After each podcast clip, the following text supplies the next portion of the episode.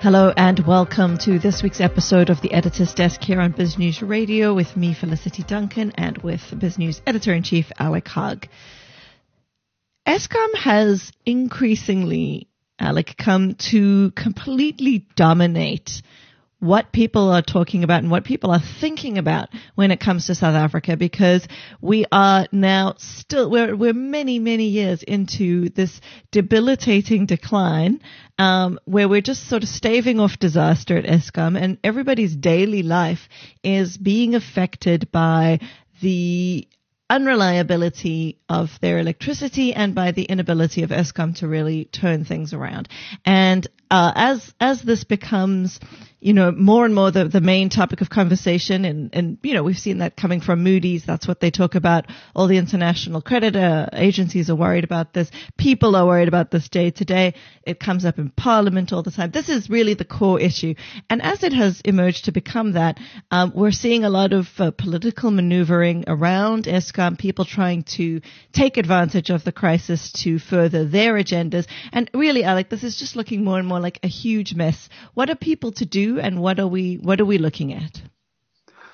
You're right, it is a huge mess. But starting off from the upside, it is a mess that has been identified by Cyril Ramaphosa, whereas his predecessor, Jacob Zuma, just made bland and blase statements and allowed the plundering to continue at Eskom. You just have to wonder what Eskom would have been, the state it would have been in, had Ramaphosa not won the elective conference in December 2017.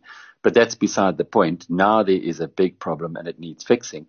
And we are, this week, South Africa's media has been dominated by the fact that load shedding came back despite the president saying it wouldn't happen until the 13th, which is Monday. So we had load shedding starting last week. Half the businesses roughly in South Africa have not fired up again. It's probably more than half because this is our holiday season. And as a consequence, there's great fear now that load shedding is going to be on the agenda almost permanently, going for at least the next few months until these two new power plants do get re-engineered and fixed and whatever. And that could take more than months. It could actually just take years. So the whole story, the whole saga was based on, if you like, from the beginning, a identification that a modern economy does not run without power. So at least that's one thing. That was made the major priority by the Ramaphosa administration for many months now already. And as a consequence of that, there's been a huge amount of focus on Eskom. Where there are missteps, you can be sure that the opponents of the Ramaphosa regime, and remember it was a very close vote, only 179 votes over 4,000 of the delegates that actually voted for him. So where there are opponents and where there's opposition, and because it's politics, which is already a very dirty game, they are going to use this to advantage. And we saw this in the past week where the deputy president, David Mabuza, said that Pravin Gordhan, who is one of the most efficient ministers in this administration, must resign because the president has been embarrassed because load shedding came back to the country a week before he promised it wouldn't happen. My personal perspective on this is that we need to trust but verify. And sometimes, myself included, we trust and sometimes a little too much of the politicians, not knowing that the information that they've been given is perhaps itself flawed, or that they themselves are making statements that support their own political agendas. Leaving Mabuza out of it for a moment, just going back to Ramaphosa and the statement that he made in December last year, he must have been told by someone who was very confident that there would be no load shedding until the 13th of January. That person presumably was the chairman, Jabu Mabuza, who was in the game, or had been chairman of Eskom for quite some time. Remember, Mabuza is a taxi driver. He's also a guy who has, that's where he comes from, is from taxi driving. He's done a fantastic job in educating himself about business and administration and corporates. through chairmanship of Tsogo San. So he ran a very successful hotel business, but he doesn't understand. He's not an engineer. He doesn't understand the intimacy or the intricacies of electricity. So when he's told by his board of directors or by the management certain things, you have to wonder how much insight he has to the kind of questions that he needs to ask. And clearly in this case, when he was told there would be no load shedding until Monday, he accepted it because he accepted the people who had been telling him the story. He then passed that on presumably to Pravin Gordhan, the minister, who then passed it on to the president. And the next thing, the whole nonsense is now being exploded and used for political capital by those who would use it for political capital. Just two personal issues, though. When I went to I was in the UK in October, who do I bump into on the flight but Jabu Mabuza. He was clearly going there to interview, I think, one of the candidates for the chief executive role at Eskom. In other words, he was on the job. He really, really was hard working, trying to find out how to run this place, doing his best, doing his national service. And you can't fault him for that. When you are doing the utmost that you can and people continue to criticize you, that's one thing. But when you get a crisis like this, I guess to a degree it's fairly engineered. I mean, if South Africans are so used to load shedding, if load shedding comes back a week before you've been told it would come back, well, really, so what? Politicians lie only when they open their mouths. So what's the point here? So it's a little bit of a manufactured crisis. But even so, I think that Eskom has lost a really good guy in Jabu Mabuza, who, while he doesn't have the engineering expertise, is clearly he knows how to run a board. The second thing is Pravin Gordhan, and I just want to share a personal anecdote of Pravin's. Some years ago, in Davos, we were at it was a working lunch, and there were various people from different parts of the world there. It was a South African delegation working lunch where I happened to end up at Pravin's table, where he was running it. And about halfway through the lunch, there was a massive explosion, a real boom, the kind of thing that those of us who lived through the worst of apartheid era will remember from bomb blasts. And there was an exodus for the door. It was incredible. I remember Cynthia Carroll from Anglo-American almost leading the charge. But there was just this exodus of people who stood up and ran for safety. And Pravin was sitting at our table and he said, just be calm, just relax, just sit down. And our table listened to him and stayed. Because clearly through his time during the struggle, he would have gone through issues like this. As it happened, the explosion was an air conditioning unit in the hotel that had blown up. It wasn't a terrorist attack. But the way that various people reacted to that made me understand better that this guy, who's in his deep into his 60s now and is a veteran of the struggle, it takes a lot to knock Gordhan off his stride. And I'm pretty confident that he's not going to be he's not going to allow the bigger picture, the higher purpose that he's working for, which is really fixing Eskom in South Africa, to be deviated by the political tensions that are going around now. And because he's tried and tested, and he is certainly, in Ramaphosa's view and in the view of probably many other people, the right guy for the most difficult job in South Africa at the moment. Now, you know, on a day-to-day basis, just speaking to various people, This unreliability of electricity supply is a real drain and a real strain. And this week I opined, I guess, in my column that what people need to start thinking about, because Eskom is a long-term problem, you know, building out new capacity, fixing such a large organization, this is not going to be something that happens overnight.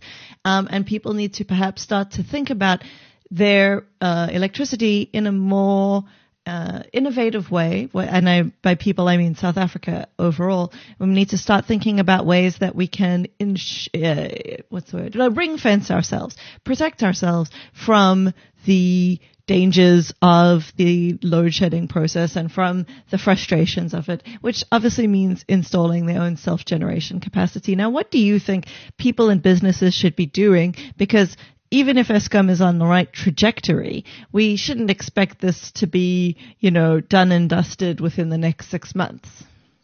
Well, the penny has dropped for me personally. I remember as late towards the end of last year, probably about September, October, I gave a talk at a church in Park View, which was full and very well attended.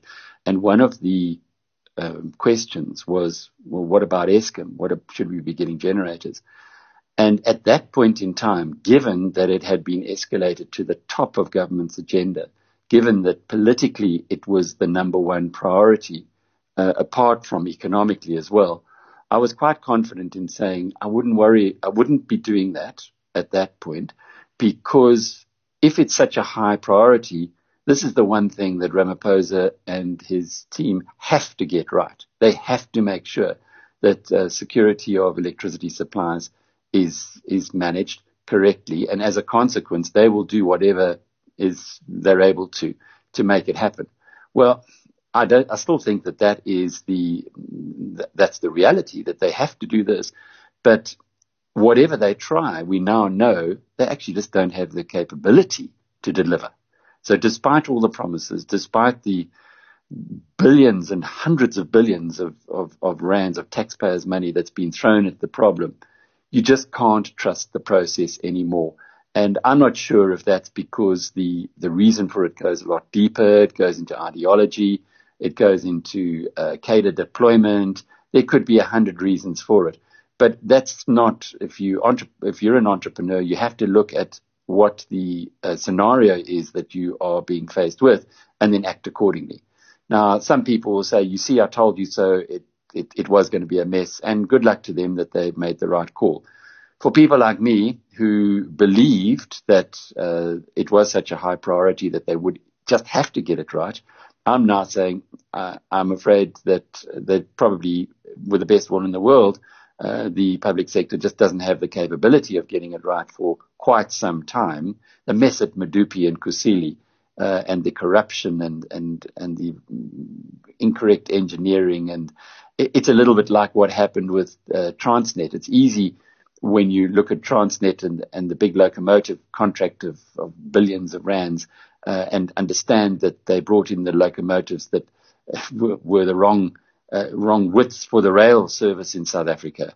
And it's an easy thing to see, but when you're talking about massive electric power plants, it's not so easy to see what the incorrect engineering and corruption has actually done to the capabilities of that. So, but now we have to sit back and say, it's a bit like the Transnet story. There were too many feeding mouths at the trough, and they brought in something that is definitely not going to deliver what had been intended. In fact, it might even turn out to be a white elephant. So, and there's all kinds of fights within the cabinet itself and within the politicians themselves. And remember, politicians, for the most part, are not like Pravin Gordhan, serving a higher purpose. They're serving their own agendas. So if that's the case, step back and say, what's the rational thing? And the rational thing is just protect yourself. I'm doing it. We've got our solar panels that are going to be installed starting tomorrow. So it's just been incredibly frustrating. I've had to cancel radio shows. I've had to cancel interviews, many commitments that should have been made simply with international partners as well have had to be cancelled, because when you have no electricity, you can't operate. And we have a remote model at BizNews where we do use our facilities in our own homes. So as a consequence of that, it's become too debilitating, and I've lost confidence in the ability of those making the promises being able to deliver. It's probably not almost certainly it's not because they don't have a will to deliver. They're just unable to do so. So you have to take the rational approach, which is protect yourself and get yourself an inverter or solar, being, I think, far better than generators, because at least there you're using power that is sustainable. And that's the responsibility now of businesses and of the more optimistic entrepreneurs and chief executives who, like me, believed that there would be delivery. You now have to sit back and say, look, it's one of those issues that isn't going to be fixed anytime soon. The cynics in this case are right. I hate to admit that the cynics are correct, but in this case they are.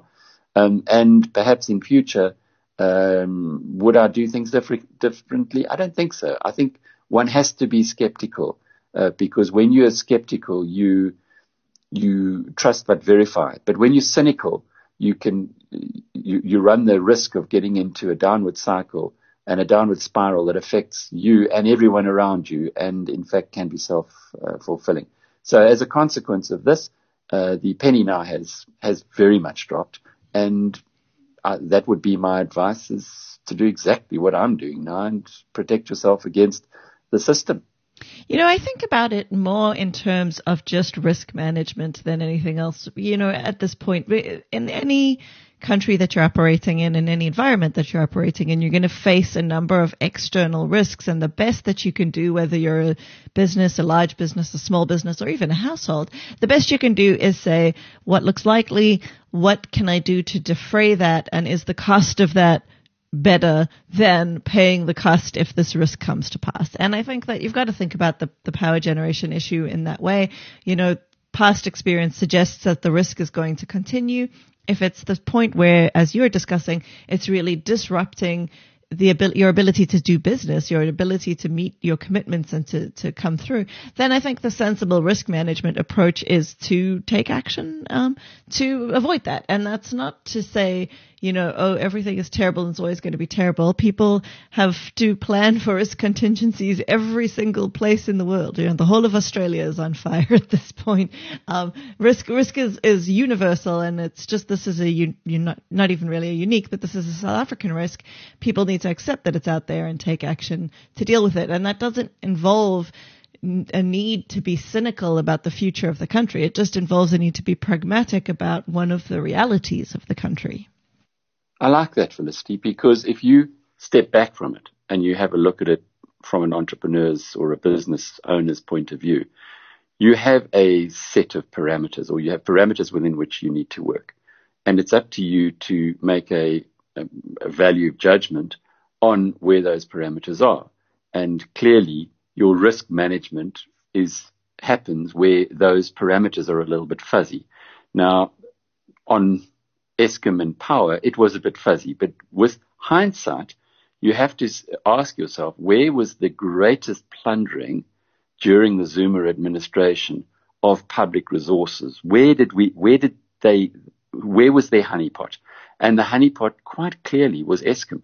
So as a consequence of that, you will have a number of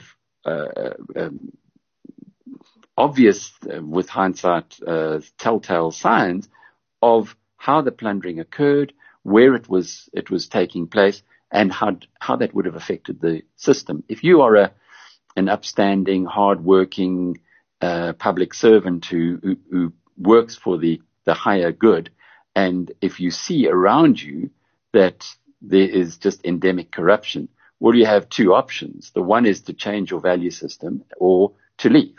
So you can imagine how many really, really good people left Eskom because of what they saw there.